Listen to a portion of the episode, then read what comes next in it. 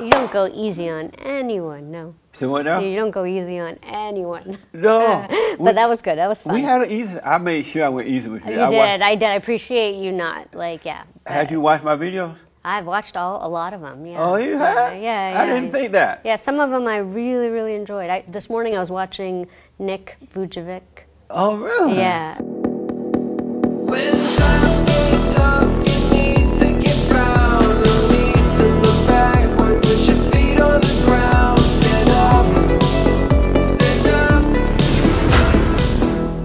Welcome to the Fallen State. I am Jesse Lee Peterson. Don't forget to click Patreon link in the uh, description to support our work. Have with me today a very mamma mia, hola, Cecil, interesting guest, Dr.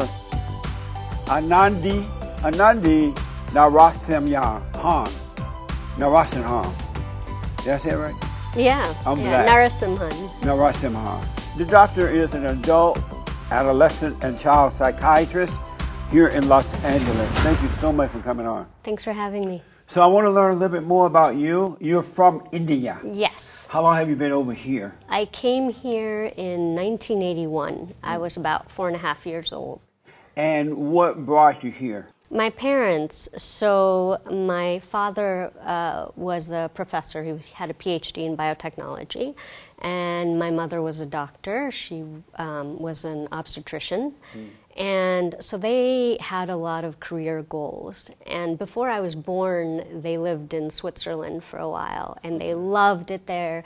And they came back to India because my, my grandfather had health issues and um, they eventually my father got a job first in the us and he came and then a year later he sponsored uh, you know, we were all my brother and my mother and i were able to come um, and at that time i in india you start uh, something called pre-kindergarten when you're like three. So my parents had enrolled me in a Catholic school, uh, Catholic private school. So I had done about a year and a half or two years of my primary education before we moved. So I had that experience, um, and then I came to the U.S. That's amazing. What is the Indian culture like? Is it what is it like? You know, it's interesting. It's changed a lot, but we are a very family oriented culture, so there's a really st- strong belief in um, family. Uh, so that's that's kind of um, really signifies I, I feel like kind of the heart of the culture. Um, one and then secondly, I think India is a very um, spiritual culture as well. Um, we believe in nonviolence. We believe in uh, treating other people or animals with fairness, things like that. So, okay. so um, spirituality and family, and respect. How do you treat animals right? Well, interestingly, I actually grew up as a vegetarian. And I was actually embarrassed of that when I was younger because um, when I came to America, like most of my classmates weren't vegetarian, so they always thought it was kind of weird. And they would say, like, "What happens if you eat meat?" And I say, I would say, "I catch on fire," and just you know pull their leg and stuff. right. But you know, um, my family was vegetarian, my grandparents were vegetarian, so it was just kind of that's how my parents were raised, that's how I was raised. And then in high school, I was part of this summer program. Um, and they took us to, it's called the Governor's School, they took us to a slaughterhouse. And um, you know, when you're a teenager, that's the time where you want to experiment or Yeah. try different things, Yeah. or you just you want to explore. But that kind of put the nail in the coffin for me because it was I was a little traumatized by that experience. Yeah. So then after that, I just kind of stuck with you know that, and and as I've gotten older, I kind of I feel um, good about it. Oh yeah. So, So- you've never eaten meat? by accident. I've eaten it by accident. You know, in the 80s, they used to put lard in like so many things, Right. like French fries Yeah. or like um, cookies. And so there were times that I didn't know and I, I did. Right on. But for the most part, I would try not to. I used to. I grew up on a plantation down in Alabama, so I used to slaughter animals. hmm What was that like? Oh, fun! Yeah? Yeah, you, you you take an axe and you turn the back of the axe and you hit the hog in the head, knock it out, and then you take the knife and slash the throat, and blood gush everywhere. And they don't you're cry? like, yes. What? They don't cry when you do Me that. or the hog? Both of you.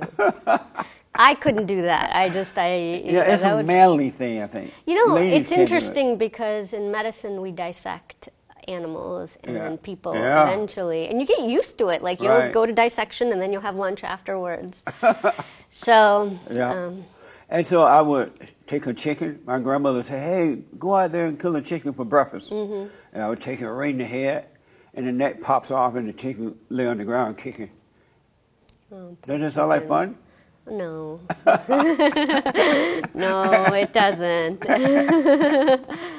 So, do you believe in God? I do believe in something bigger than us. Yeah, yeah. So, God. Yeah. Are you a Christian? No, I was raised a Hindu. Oh, okay. So, in India, the uh, uh, most people are Hindus. Is that how it goes? Um, majority, but there is a large segment of Christians and there is um, a large segment of Muslims and other religions. Where my parents were from, uh, originally, their ancestors from a state of called um, Kerala, and Kerala has a very large Christian population. Oh, okay. So growing up, um, we had family friends uh, who were Christian. We'd go to parties, you know. Oh, okay. Um, my parents actually, I, you know, I've been to church. Um, I even read at church once. Like, so I've had a lot of exposure um, to Christianity. Um, so I'm, you know, quite comfortable Right with the religion. Do you fit in the Indian culture now? You you don't seem as though you went to India. You were fit in there. Do you feel apart from it or a part of it when you're there? I completely feel a part of Indian culture, and I also feel very much a part of American Yeah, culture you seem more as well. American you do Um, Indian. But um, you know, I love going to India. It, it, I, have you ever been? No, I have not. go. It's a very sensory experience. Like there's, it's almost like sensory overload. There's so many sights to see and food to taste and um, color. You know, because Indians love different colors, so you'll see just a lot of variety of experiences when you go there. So um, I very much feel like I I do both. Like I there's a part of me that's Indian. There like the family um, orientation. Like I'm you know I I really uh, believe in some of those things. And then like um, practices like in you know in, in Western culture they call it mindfulness, where you just reflect and you think about your emotions and how you would um, change and you know you, uh, that's also what kind of yoga is about too is just like getting into that mindful Right. state so um, i love those things Right on. yeah. You don't look Indian. Are your both parents are Indian? or- Mhm, so you don't have a black father or anything, or mother? no i Oh, wish you look like a black person. You know, I you do. look like. Have you been told that? i've been more- i've been told like- i look mexican quite, uh, quite Well, I a can see Mexican black, but not Mm-hmm. Indian. You don't look Indian. You can look Indian, but you look more Mexican black or black Mexican or something like that. You know, I have a funny story about that. You know, uh, back in the 80s when you take, took like um, standardized tests at school, Right. and you had to write like your demographic. And at that time, all they had was black, white, or other. And I, I was sitting down for a test, and somebody in the class, I think I was in like fourth grade or something, someone in the class said, What's Anandhi going to put? And the kid sitting in front of me, he was African American, he turned around and said, What are you going to put? And I said, I don't know. I don't know where I fit here. And he's like, You know, you're black. Oh yeah. and did you write black? I don't remember. I, I, I don't remember what I put. What made you decide to become a psychiatrist? That's a great question. I actually wanted to be a surgeon. Um, I, I actually feel like my personality was kind of suited for that, and I loved um, being in the operating room. And you, there's a, kind of an instant gratification that comes with surgery because you can just fix someone. Yeah. yeah.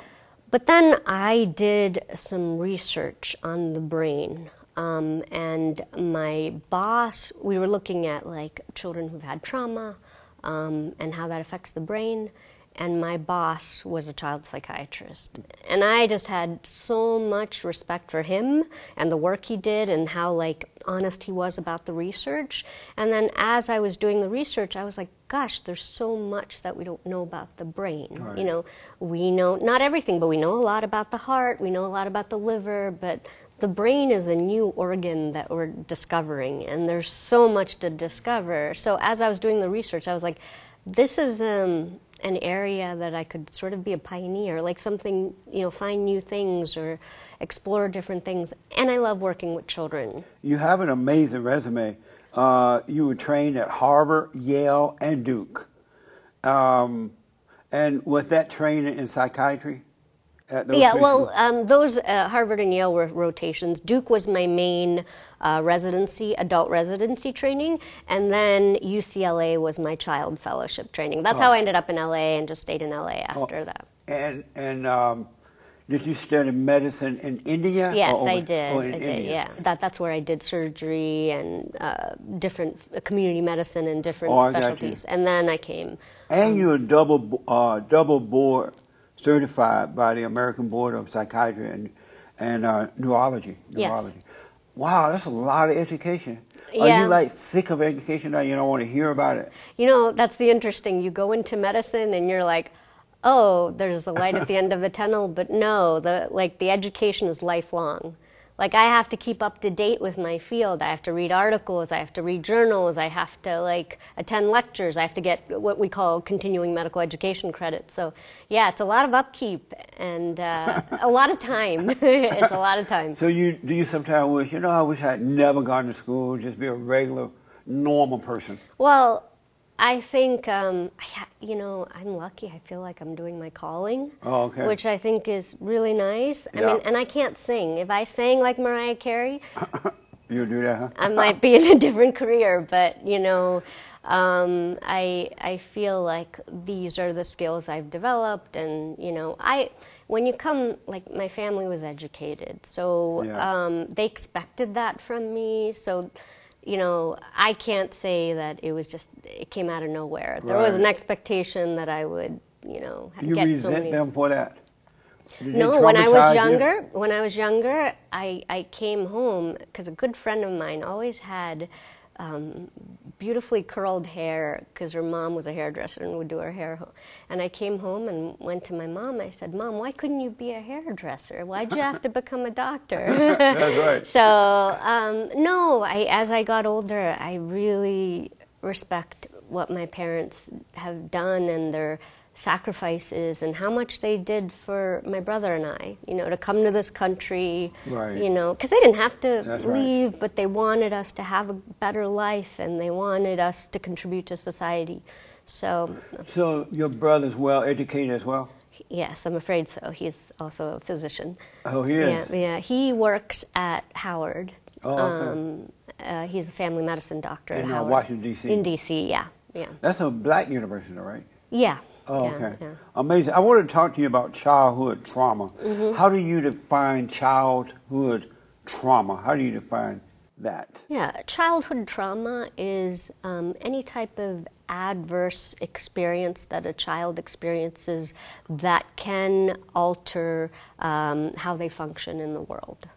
Um, it can be abuse, it can be neglect, it can be witnessing um, abuse, it can be witnessing or being part of like a natural disaster, or um, even medical trauma, a child who has a medical illness and they're suffering, or having a parent or a sibling with a medical illness.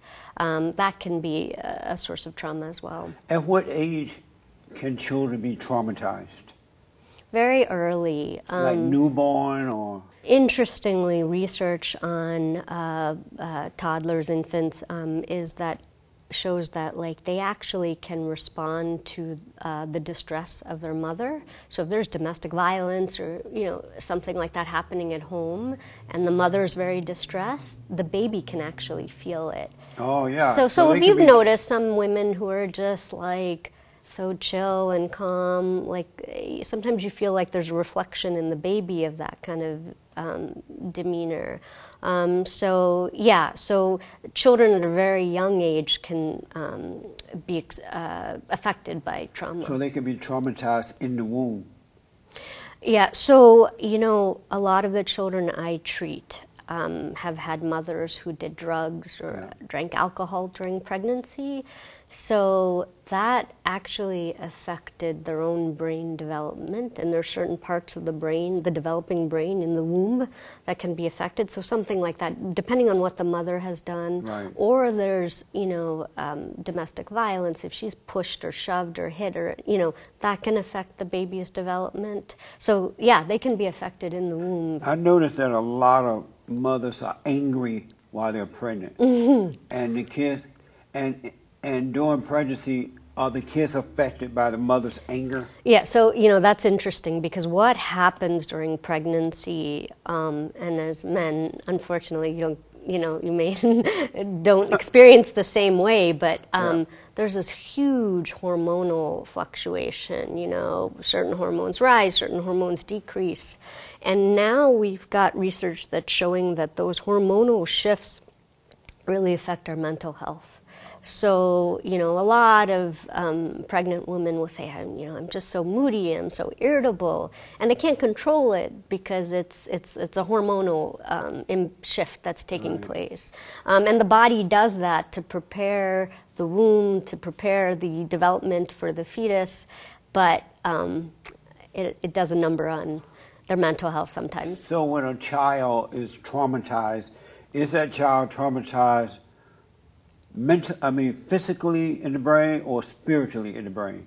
It Uh, can in be the- both. I think can be both. I mean, you know, uh, as a woman of science who studies um, uh, a science, um, you know, there is a lot of emerging research on spirituality, and I, I very strongly believe for so many of my patients, like the pastor's a step ahead of me in treatment. Like they get so much healing from their church or temple or Right. wherever. Yeah. So. Um, uh, you know, in terms of a spiritual trauma, I think, yeah, very possible. But we do know that trauma affects the developing brain. It can alter the structure of the brain, it can alter the hormones in the body. Um, we develop things called stress hormones when we feel danger. Um, so a child can have elevated levels of stress hormones if they've experienced trauma. I noticed that a lot of, uh, I might say most, and maybe all, but all, I like to say not all, not all, not all, but most mothers traumatize their children by turning them away from the father Mm. because you know how women hate men and they hate the fathers. It's- Have you noticed that women hate men, Some, yeah, some Yeah. ha- can hate men. Yeah, some and can so they hate. turn the children away from the father Mm. toward them, and that tends to traumatize the children. Have you noticed that? Yeah, you know, uh, it is sad when a child comes to me and they don't have a relationship with um, their father, and Yeah. some of them don't have a relationship with their mother. It's it, it's very sad, or it's also sad. Um, that they grow up without belief in family or Yeah. belief in um, like seeing what that looks like, what a good relationship looks like, Yeah. and that that makes me sad because I want them to feel that kind of love and that kind of family unit, you know, because children do better when they're part of a family, Yes, right? absolutely. so, um, but you know, life is interesting, you know. Sometimes, you know, a woman or a man, a man even has to flee an abusive situation, or they have a spouse who has an addiction, and that person needs to get help, and you know, there's all kinds of curveballs that life sometimes throws us. Um, even when we have the best intentions, like Right. one of I, I was just uh, talking to a patient um, the other day who was telling me her story about how she met this man and um, you know he was just so wonderful to her and then they had children and then things you know just spiraled and you know she had to flee the situation but she didn't know it you know she didn't know that was going to happen Why I've noticed that. Um, oh, I wanted to ask. So when when children are traumatized by being turned away from their fathers, is that a mental trauma or a spiritual trauma? Um, you know, sometimes children who don't know their fathers, they haven't had the trauma of him being in their life and then out of their life, so they don't even know because you know their their experience is new. You know, um, so they don't know life otherwise. Right. So um, I, I definitely do think that um, it's hard being raised by one parent. You know, is. So is it a spiritual trauma though, or mental? I think it can be. I think Yeah. it can be a spiritual trauma. Yeah. I um, I've seen that a lot, and I noticed that a lot of kids are angry, you know, because they don't have their fathers Yeah, around. yeah. They're angry at the mother. Is it normal for children to be angry? If they were never traumatized, would they naturally be ang- angry, or does that come as a result, result of some type of trauma? yeah. I mean, I think anger we all can experience at some level, at some time, um, some more than others. But yeah, when you've had trauma, uh, you can be more irritable than you would be Right. otherwise, including children. So sometimes, and remember that children aren't good at expressing themselves. They they don't always know how to what words to use to say I feel scared, I feel worried. Um, instead, they act out or they get into fights or something like that because they don't know how to talk about it. Do you believe that you become like the person that traumatized you? Because I notice that a lot of males have anger Mm-hmm. and has uh, you know, have anger, and they're like their mothers. They get angry because it's not normal for a male to have anger. Mm-hmm. Any male that has anger is a woman. Have you noticed that they act like women? They get women. They get angry. They overreact. Mm. They you know they're emotional like a woman. Is it possible that traumas can cause you to become like the person that traumatized Yes, you? yes, very much. It, it it can, but it's not a given. You know, you. I also strongly believe you can rewrite your life and not make. And I often tell people, your past doesn't have to be your future. Yeah, that's true. Yeah. Um, have you noticed that men are like women? It depends on the man. It depends on the woman. yeah, yeah. But you have noticed, being a psychiatrist, you have noticed a lot of men act like women. Um, I, I don't know if you mean like stereotypically or. You know, like emotional, moody. Yeah. They get angry really fast. You mean there's a lot of men with PMS? Yeah. they act yeah, like women. Yeah. Is that normal for a man to be that way? It depends. I mean, clearly, we don't want negative emotions to be overriding. Like that's shouldn't be your main experience in life. That you just wake up angry, go to bed angry. Would Um, you want an emotional man or non-emotional man? Are you Uh, married? I am married. And so, is your husband emotional or not? He non-emotional? is like super emotionally intelligent. I would say. Like, He's emotional. um, he's emotionally intelligent. What does that mean? So that means like he can m- handle me. Like if I'm upset or something, he's just really good at communicating. He's really good at like understanding and empathizing. That's Oh, what I mean by that. But he is he himself is not emotional like a woman. You know, I think he has emotions. But he doesn't act like a woman emotionally, right? He doesn't sound like one. No. Yeah. Does he act like one? Um, depends on the woman, depends on the man, you know. Some No, I mean women husband some women are really stoic. Like I'm in medicine. I mean, there are some Yeah. women you don't see much emotion coming from them at Right. all. And then there's some women who, you know, you do. So let me ask you this: Do you want? Would you prefer your husband to be emotional or not? not emotional. How about somewhere in, in the middle? Like in the middle. Like somebody who, you know, like okay, if um, uh, God forbid someone close to us passed away and he had no emotion or something, you know, it'd be a little like, come on, shed a little tear or something, you know. Like, yeah, it'd be like so- he dead. Yeah, yeah, yeah. I don't want somebody who's totally non-emotional or someone who can kill a chicken and have no emotion about it. Uh, that's right. Okay. Chicken- Chicken and cows and everything. You did? Oh yeah, Wow. knock the cow in a minute. Wow. I'm sorry. I want to ask you about self-esteem because I know you dealt with that a lot. Define self-esteem. Um, Self esteem is where you understand your own worth as a human being, as a person, as one that is worthy of love and respect, and um, you feel good about yourself. And where does a person get self-esteem from? They can get it from their parents, um, from uh, other family members, from school, from uh, the work that they do. Like, for example, a lot of people, speaking in front or public speaking is really like a big thing for a lot of people. But the more they do it, the more their confidence grows Right. in their ability to do it. So sometimes it's you can get it from experiences. Um, I and and sometimes it's a person. I had a, a teacher in third grade or fourth grade, and on the weekends she would come and pick me up and take me to museums, take me to like outdoor classical music concerts, or like she took me to a wreath making class. And I just, she believed in me, you know, and I felt really good about myself that somebody else, you know, Right. gave me that kind of love, you know, who she wasn't getting paid for it, you know. Who are you closest to, your father or your mother? Um, both, but my father passed away unfortunately in 2013, but he's still very much in my heart, Were you and closest to him while he lived or your mother? I was close to both of them. yeah. About, about evenly or one?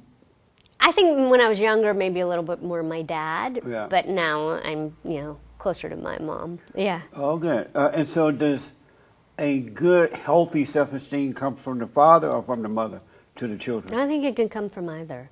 Yeah. Oh. Yeah. And my parents were always big on, um, I was shy when I was young, and they were always telling me to speak up, to speak up. And, and I, I just, I hated that because I'm like, just let me be, you know, Right. but I understand why. They wanted me to stand up for myself and have a voice and not be afraid of it. Right. Uh, I don't. I've noticed that when it comes uh, between men and women, boys and girls, males seem to be more uh, have a sense of self-esteem as opposed to a woman. Why is it? Why is that? Uh, again, I think it depends on Women the. tend to have low self-esteem. Men tend to have high self-esteem. It might be how they were raised. Sometimes, if you're raised in in um, a home where that valued, you know, a man and giving the man confidence, and the man was the one who worked, or you know, it could be that you're for for a boy growing up. That's where they got their sense of self-esteem. Um, and it depends on the culture that Oh, you yeah. come from, because Yeah. in some cultures, you know, there's some conditioning we call it, you know, like where uh, um, uh, the sexes are treated differently and raised differently. Yeah, women are treated better, and that's bad. Is it? Right. What makes it bad? ca- it causes women to go out of control. Hmm. Cause you notice how women, when you they they can't have the power, they can't have the, because it's not natural for women to be leaders. If you give it to them by government, they go nuts. Really? Have you noticed that? Um, actually, it's interesting. In India, a lot of very prominent um, uh, people holding high government officer uh, um, official positions are women. Wow, that's Yeah. horrible. That horrible? No wonder Indians. I think it depends on the woman. I think it depends on the woman. And you know what? I'm in medicine. There's a lot of female doctors, and some of them are really good doctors. You know, I would never go to a female doctor. you wouldn't. No. Okay. There's a there's a female doctor that I know that I would trust my life with her. She's Really? so good. Yeah. But it, they're not doctors naturally. They're doctors because there are laws passed in government uh, for Yeah, women. nobody is women get naturally a doctor. treatment, and so they are pushed for by being treated special. But with men, it's natural be, to become a doctor. You don't need some lawyer that says let the woman go or let the man go. Okay. Men naturally are scientists and doctors and things. Am I right about that? I don't know. I don't know. I didn't grow up a man, so I don't yeah, know. but what I'm saying But yes, I think I think it was natural for Yeah. men to have certain um, professions Yeah. like science or mm, you know, and there weren't And so that that's many. why I would be afraid to have a female doctor. because you feel like. Plus, feel I like. wouldn't want her looking at me, you know, privately. have you ever had a female doctor? No. So you always choose to go to a male Yeah. doctor? Okay. That makes sense, right? Yeah, I think I, you know, um, a lot of women don't want to go to, you know, they don't. They, they'd rather Right, have a rather woman see a doctor for doctor. certain things. Yeah. Yeah. Makes and sense. then you may go to a woman doctor, and she's grouchy. You know, she's mad at her husband or some man looked at her wrong. And she'll take it out on me on the, on the operating table. You know, it's interesting in like Saudi Arabia. Um, they don't. They only will allow women doctors to treat women patients. You know. Yeah. So they don't have enough. So they will import female doctors from other countries and put them up really nicely and everything, so that they can treat their women. Nice. Would you live there? Yeah. You would. Yeah. If I can get a male doctor. is your wife, I mean, your husband, is he the head of you? Um, it depends on what. Yeah, uh, I think in some respects, Do you obey him? uh, I don't think he would think I do. Um, uh, you know, I listen to him and I take his opinions and I uh, listen to what he has to say. Like, and I, I, I really value his perspective. Like, he'll tell me, "Oh, you shouldn't have looked at that. Look at it this way," or he'll change my perspective. And, and so I think he's he's helped. So I, I really I respect him in that way. Yeah. But there are times you disobey him. I don't know. I mean, I, I don't feel like I'm a servant, so I don't, I don't feel like I uh, there is such a thing, but I, I don't know um, exactly the word disobey. But you know, I may disagree with him occasionally. Yeah. I um, I do a lot of counseling and men and women, but mostly men. And I have advised them if they want to start a family and they want a wife and kids, not to marry an educated woman because educated women tend not to make good wives and mothers. Am I wrong? You know, funny you ask that because that is something I grappled with for many, many years. And, you know, I had people tell me, okay, well, if you want a career and a family life, you have to kind of Yeah. balance it. And it's interesting because we don't tell men that. We don't tell a male neurosurgeon, hey, you got to like knock off your career if you want a But you wife know and why kids. is, right? Yeah, I do know why that is. And why So- is it? well, because I think, like you said, um, you know, traditionally, those were the careers that were meant for men, Right. and that you know traditionally men did, and so it was a given that a man went and did this, and the woman stayed home Yes. with the children. I mean, I think it, it, it's it's interesting because in America, even though I think we're socially um, uh, evolved in, in a lot of ways compared to some other parts of the world. But, Right. um, you know, professionally, sometimes I feel like um, it's hard to be a, a, a woman and have this big career Yeah. and then get maternity leave, adequate maternity leave, or be able to take care of your children in the way you want. That's It's right. and I have a lot of colleagues who struggle with that. Like it's it's it's hard, you know. They and right now with COVID, you know, so many people their work has completely changed. People, you know, they come home and they have to shower as soon as they walk in. You know, they can't hug their kids right away and all that because they're working, and it's it's tough. I think it's tough. Um, but if it were just men in medicine or any some other fields, like we would might we'd have a shortage. We will also have peace on earth. Would we? uh, did we before? Yeah. You know, I think a lot of wars were fought by men. Right. A Yeah. man's supposed to fight a good war. It's healthy. Is it? Oh, yeah. Oh boy. You agree? No, actually, because I treat. I used to work at the VA hospital, Uh, and I've treated but- quite a few veterans, and I just, my heart go. I really have a soft spot for the veterans, Right. and some of them they've gone through so much. Which is best for um, a good self, uh, self-esteem? To have one parent in the home or both parents for children? Oh, I think the two and other family. I mean, in in Eastern cultures, they say you know it takes a village to raise a child. You have a whole community raising children, and um, there's there's something really great about just sharing that um, responsibility and helpful. I think Yeah. because otherwise. Um, one parent isn't super stressed out and just uh, burned out, you know, they get they get some help hopefully. you Right. know. But that's not always the case. I don't think it's always, you know. I wanted to ask you a couple of things. I want to ask. Um, number one, we have a terrorist attack upon America right now by this radical group Antifa, and and Black Lives Matter, very radical Mm. communist group. They were burning, as you know, they were burning buildings, killing people, robbing and raping, and just really out of control. Is that traumatizing the children to see that? Yeah, you know, I was interviewed about um, some of the acts of violence that we've seen. Um, and I think that, you know, what we know, the research shows us is that if children are viewing images, graphic images over and over again, um, like what happened after 9 11, a lot of those children got traumatized. Right. So, um, and I think any um, organization or group, uh, if it's thousands of people, like for example, the American Medical Association or something, there may be a few people who engage, like what you're saying, engage in these horrible acts, um, and it kind of distracts from what the message the medical association might be trying to say, right? Right. So, So this terrorist attack upon America right now by Black Lives Matter and Antifa and others, that is traumatizing the kids if they see it happening.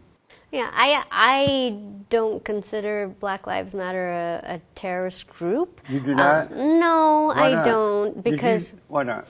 okay. So I think you know we've because of cell phones, a lot of things that happen are recorded now, right? Right, yeah. And then it's put up on social media or whatever, and then people are seeing this, right?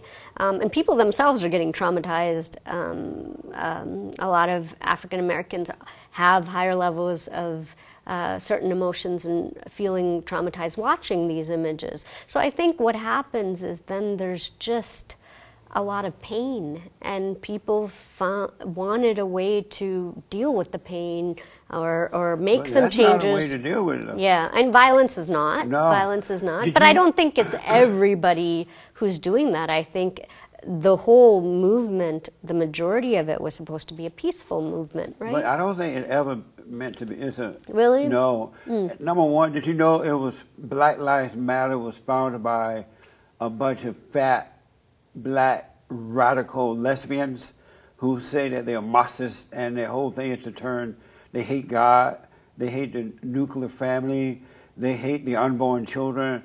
They want to turn America into a socialist society. Hmm. It's not about George Floyd or slavery or racism or hmm. Jim Crow. It's about changing America. That's pretty radical, don't you think? I that wasn't my understanding. My understanding was it was about They you know, lied to people. you. Okay. So, so now that you know, that's pretty radical. You don't support that, do you? And then they write big letters, yellow letters in the streets, and they mm. mark on people, Black Lives Matter. It has no meaning. Hmm. It's just a bunch of mess. Is that radical? I don't know. I don't know if I'd use the word, or maybe maybe radical is an appropriate term, but I think Because yeah, there's a reason it happened. I think that Because they hate God. They hate good. Hmm. So let me ask you this, Jesse.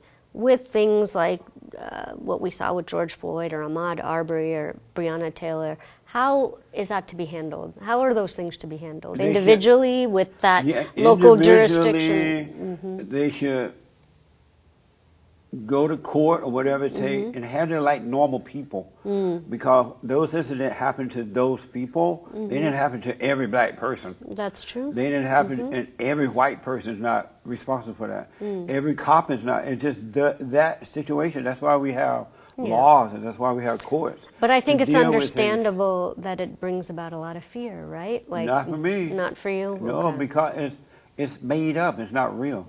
I'm not afraid of cops, I actually work pretty closely with law enforcement. And so you're not afraid of them, right? No. I'm have you ever been thrown down and choked?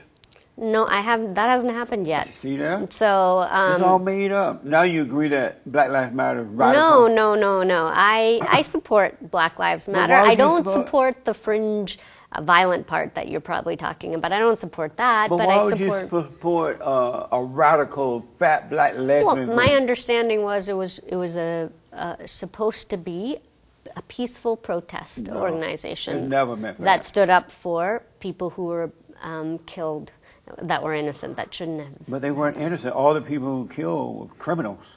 Not one innocent in that. I, I think it's something like nine or ten or something.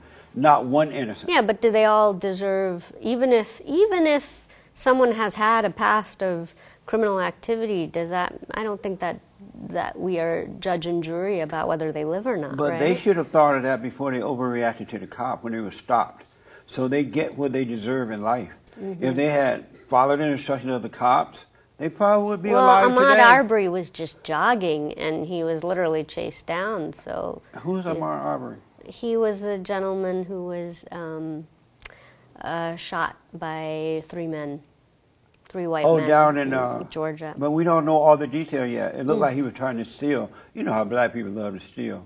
He Do was you? going into an empty building and trying to steal. Well, there were like so It many. seems. I don't know about that. There was nothing to steal from there, and he. But he was looking at. Sometimes there's like uh, leftover tools and things like that when you're building a home. Mm-hmm. I've seen that happen a lot with the blacks. Hmm. Have you? no. Oh. So I got to ask you this. Um, I saw you on a CNN interview, and you were talking about the children Mm-hmm. of illegal aliens, and they was like, uh, you know, illegally coming across the border, Mm. and some with parents, some without. Some are being used to just get over here, pretending that they're the Mm. children, that they're the parents, and so they were locked up in, in you know, a little safety place until time to go back. Whose fault is that? Is it the parents' fault or the government, our government fault? So you know, the United States has what we call a sovereign prerogative to enforce immigration policy, right? Right, You know, we yeah. have the um, right to protect borders, and I'm not a border security ex- expert, and I don't Right. claim to be. Yeah. Um, so um, I think that is very true. My issue as a child psychiatrist was that I was interviewed about what children can f- face if they're separated from their parents and they're you know put in certain conditions where they don't have hygiene they don't have they're sitting in di- dirty diapers or they don't have um, uh, uh, toothbrush things like that or no one's really taking care of them so i was talking about that um, so that's that's what I was interviewed for. Um, I volunteer for an organization called Physicians for Human Rights, where I do asylum evaluations.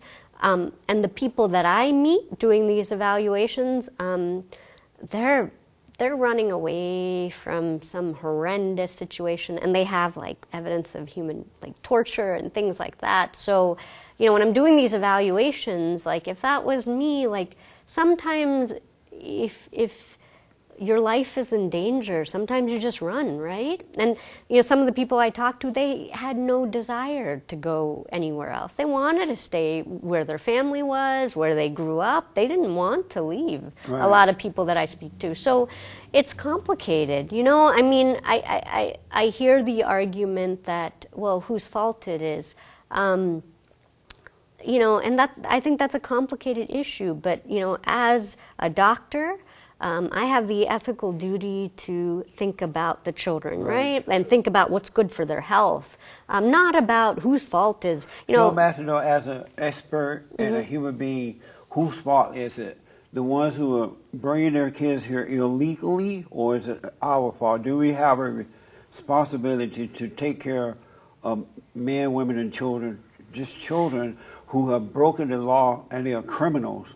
Yeah. Do we have to take care of them? Yeah. So you know, according to international law, you know, we have the sovereign prerogative to enforce immigration policies, but the United States also has a moral and legal responsibility to at least look into the eyes of these children and acknowledge their humanity, right? Like, you know, they're humans. So, um, dealing with them like humans, you know. So So is it the parents' fault for bringing them here illegally? I think it's complicated. I think it's complicated. Because I've gone down to the borders and I Mm-hmm. noticed that most of the parents and those children are not coming from bad situations. Mm, So a lot coming- of the ones that I meet Yeah, are. So I may not here. know most everybody, right? they're just coming here for government handouts and whatever, Mm, right? mm-hmm. So is it the parents' fault that the kids are suffering, or is it the USA fault? Um, I think it's it, the entire situation. Yeah, you can you can blame some parents for uh, wanting to cross the border illegally for not the right reasons. Yeah. Yeah. Um, um, And do we have a responsibility to take care of their children when they come here? or should we just Well, ship them back over I think we have a responsibility not to do further harm to the children. by sending them back? Or I mean, when we when we put them away in a little room or something, we don't have a responsibility to buy them diapers and food Mm. and all that because they their parents decide to bring them here illegally, and so the parents showed a lack of love by bringing their kids to illegally to a country, another country, right? So we're not responsible for that. Am I right? Well, I I disagree with. I mean, I why cause more trauma on child? I think that's the argument that's given that uh, you know it's it's not our fault. So you know, but that doesn't. But they're here. Like they come. So what are you going to do then? You know, they're already here. Like Lock you them get- up and send them back. Am I Yeah, right? and, and and that has happened. That has happened. Um, But I've noticed that, and I don't know if you were necessarily doing that on this interview, but I noticed that there are a lot of Americans blaming America for it, and I know they're doing it for the votes. You know, they want to get the votes and stuff, but it's not our fault if the parents decide to come from Mexico or wherever they come from illegally, because there's a way to come in in the right way. And if they choose not to come the right way, they should pay the consequence. They and their children should pay the consequence of that, right? Um, if but they have to suffer, they just have to suffer. The United States is a democracy that allows people to seek asylum. So there are some people who are legitimately seeking asylum, I think. So, Uh, uh, not, most are not, though. I'm telling you. I'm, Okay. Most are not. When I become president, so what's your answer? I'm shipping Like, them back. yeah, What's my answer? yeah, I'm gonna put up a big, beautiful wall around the borders, Mm-hmm. and then I'm gonna have troops all around the walls to make sure they don't come. okay. That makes sense? If if um, you think that would work, Oh yeah. You don't think a wall would work? I, it's got to be a pretty long wall, right? Oh, it's gonna be a long wall Yeah. around the border and way high. And then I know that Mexicans like to climb, so at the top I'm gonna have an electric wire. Hmm. That makes sense? Yeah. Good luck with that. I want to ask you about uh, because time is going by. I want to ask you about uh, little boys. Uh, boys and men are under attack, and especially boys. They are now given uh, medication for something called ADD. Uh, is that a right approach to deal with boys? Yeah, so um, uh, that that's also a very interesting question. Um, a lot of children can have symptoms that look like ADHD because they're going through other stuff Yes. like um, trauma or whatever. So they're like hyperactive or um, having trouble focusing, and it could be a number of other things. Um, but sometimes there's a percentage of people who do have this. Um, it's a kind of an innate ADHD, and we see it in families. Like their parents, one of their parents might have have had it, um, and uh, it makes it hard to, you know, I have I have an interesting viewpoint because I don't think it's natural for us to sit in a classroom for eight hours a Yeah. day and not move. I mean, we we're asking a lot from children to do that to Yeah. begin with, and then, you know, if a, a teacher gets tired of a child wanting to like jump around a little bit, um, it's uh, it, it, that's more unnatural. So, you know, my philosophy is I'm actually very conservative on medication, like Right. prescribing medication. I like to do everything else besides that if we can, Yes. and then you know not have that as part of the picture. Amazing. Um, so if that means like sometimes giving a child like a, one of those exercise balls in the classroom to bounce around on, or getting up and giving them breaks every 15 minutes or something like that, Nice. those are better. Or and a lot of children be- benefit from individual attention. So it doesn't all need to be like treated with medication. I'm glad to hear that. Um, experts warn that over 90% of the school shooters were uh, uh, were on that medication, and they had they uh, accused them of having some type of uh, depression or ADD, and 90% of the school shooters was on medication. Do you believe had they not been on medication and done it the way you said, another way, without the medication, we would have had that higher percentage uh, out school shooting? That's hard to tell. I, you know, um, uh, I think sometimes uh, people are not on medication and they're also um, committing suicide. Um, Right. doing so. Yeah. uh, that's a tricky question in the sense that. Um, look, medication isn't perfect. All meds have side effects. We don't know people respond differently to different medications.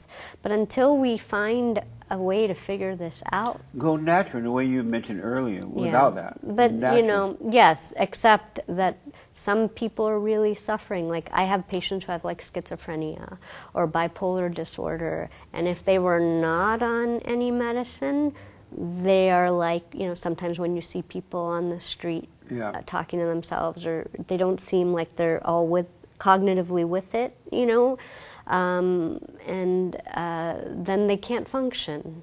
So sometimes, and I don't like those meds because they have so many side effects, and I don't like putting people on it. But for some of my patients, it's either one bad thing with some side effects, or they're the illness that is organic and just happens. I've noticed that most of the people who are talking to themselves, they Mm-hmm. are angry, and 99.999, but not all the time, 99.999% of the time, it starts in the homes, and so they're angry about imperfect parents. Something happened in the home, and so they're spiritually talking to themselves. Mm. And so if you get them to forgive, go and let the anger go, then they come back to a normal thinking and normal being. Mm-hmm. It's just that they're angry and no one dealt with the anger, it just get worse. Mm. It causes you to talk to yourself and do crazy things. It's not necessarily a medical or physical issue. It's more of a spiritual problem. Okay. Have you noticed that? Um, I think that can be true. Of course, you know, I see a portion of the population. I see more s- people who are severely ill that end up coming to the doctor, right? Right, yeah. So there may be a lot of people who you're talking about who I don't see um, as a doctor. So I gotta ask this, and then I gotta put you on the hot seat. It's time to put my guest on the hot seat, and I'm gonna need you to answer these questions quickly as possible. But first, I gotta ask you, what is love? Oh, love is uh, um, life and uh, warmth and a sense of compassion and empathy. And what is a man? A man can be all those things, I think. Could be all those things. Mm-hmm. Okay, so I gotta put you on the hot seat, all right? Mm-hmm. And I need you to answer these as quickly as possible. The hot seat. Is society suffering due to the decline, decline in belief in God? It depends. I think the answer is it depends. Are most Indian men alpha males or beta males? Oh, I, I was afraid that was going to come up. Oh, I think there's both. Are most alpha or beta? I don't know, actually. I don't know most Indian men. I live in America. How about American men? Are most American men alpha males or beta males? Can you explain what alpha and beta means again to me? Beta is weak. Mm-hmm. They look to the woman or they look to someone else to guide them. They're all emotional. They have fear of standing up to people. Beta is uh, perfect love. Okay. Um, I don't know no the fear. answer to that question. I'm sorry. I'm, I, Okay. is the uh, body positive movement dangerous? body positive movement. Uh, what does that does that mean? Moving your body or No, they have this thing going now where they're trying to make fat women be attractive and, you know, whatever size you want to be or whatever you want to look like, they're trying to make you accept that as a an attractive or normal thing. Is that Well, I think idea? whatever is good for our health is a good idea. Like if, if you know, being at um, a healthy body weight that is healthy for you, uh, that's I think that's a move in the right direction. Have you ever done LSD? No, Is sex love? no.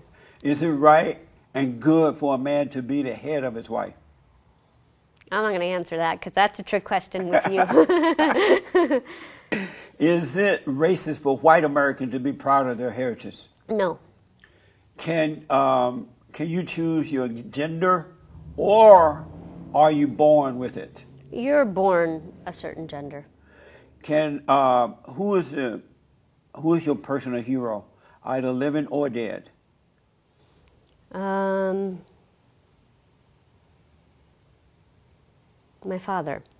Is uh, anger anger normal? Um, to some degree. Do you love the Great White Hope? What's that? Do you love the Great White Hope? I don't know. what The Great White Hope is like Casper the Friendly Ghost or Santa Claus No, or the president. oh the president. Do I, I don't know Donald him. Trump. I, I haven't met him. I don't know him. Do Do you you? him? Have you met him? Not yet. Okay. Do you love him? Um, I haven't. I don't know him. I Do don't you know. have to know him to love him? It depends. I think You don't love everybody, Uh, I have love for humanity. all humanity.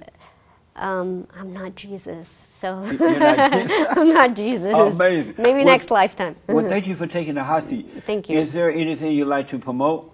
Uh, yes, website or books or no, no, your, your I'm good. business? Just, yeah, no, I'm I'm good. Okay. Yeah, yeah. And did you have fun? I did have fun. Thank you. I appreciate you coming. That was Thank amazing. you. Thanks for having me. Thank you. You're welcome. Thank you all for tuning in. I absolutely appreciate it. Oh, and I forgot to m- mention the reason I have this shirt today is uh, did you know that July is White History Month? No, I didn't. so we're celebrating White History Month. in I July. see. Okay. Happy White History Month. I forgot to tell you. Thank you. Yeah. So July is White History Month. This is our third year of celebrating, it. and so that's why I have I'm celebrating white. July just feels white. Doesn't July feel white? I don't. I, don't know how to answer that. You know, yeah. summertime, vacation time, relax time, the Fourth of July, sightseeing. Doesn't that feel white? If you put it that way, yeah. Thank Yeah, you. yeah. So let me hear from you. Don't forget merch. We have our merch there, Patreon, and all that good stuff. Folks. Thank you so much. I appreciate it. And happy White History Month. Thank you. Thank you. you don't go easy on anyone, no. So what now? You don't go easy on anyone. No. but we, that was good. That was fun. we had an easy. I made sure I went easy with you. you I wa- did. I did. I appreciate you not like yeah. Had but you watched my videos? I've watched all a lot of them. Yeah. Oh, you uh, have? had? yeah, yeah. I didn't think that. Yeah, some of them I really, really enjoyed. I, this morning I was watching Nick Vujicic. Oh, really? Yeah, yeah. He was at my wedding actually. He was He was? by accident. He was staying uh, on hotel room above the bridal suite, and he was watching my wedding. Wow. Yeah, And Yeah. how you so you like my video?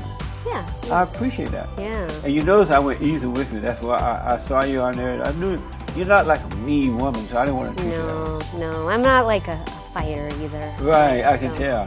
So thank you. I appreciate it. Absolutely. This was I fun. made, I made sure not to go hard. thank you. Next time on The Fallen State. All the way from Florida. He even flew in doing the Chinese virus thing with the mask on. Are you black or white or what are you? I'm a mulatto. so you're on pot right now? Uh, yeah. That's amazing. So you high right now? Yeah. Go ahead. I do a good impression of you. You want to hear it? Yeah. Is your mom a slut? How about all this transgender stuff? Oh, that's that's freaking insane. Yeah. We have to pretend to be insane with them. You never feel anger at all. For instance, we watched the country freaking crumble the last three months. That angered me. Beautiful country that we built, and it's just getting destroyed by people don't know that don't know anything about anything. Can, can I say something real quick to wrap it up? Absolutely. This city sucks. Oh, yeah, I was LA ask you what you oh, think about LA. This is a cesspool. Drug addicts. It's just it's disgusting. It's a mess. It's a dirty Democrat policies, man.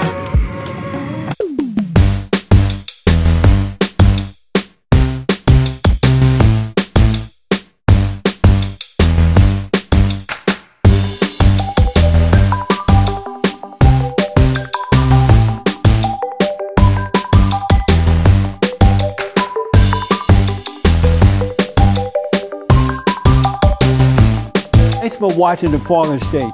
We need your continued support. Donate to my nonprofit here. Subscribe and like the videos here. And tell everybody and their mama about the show.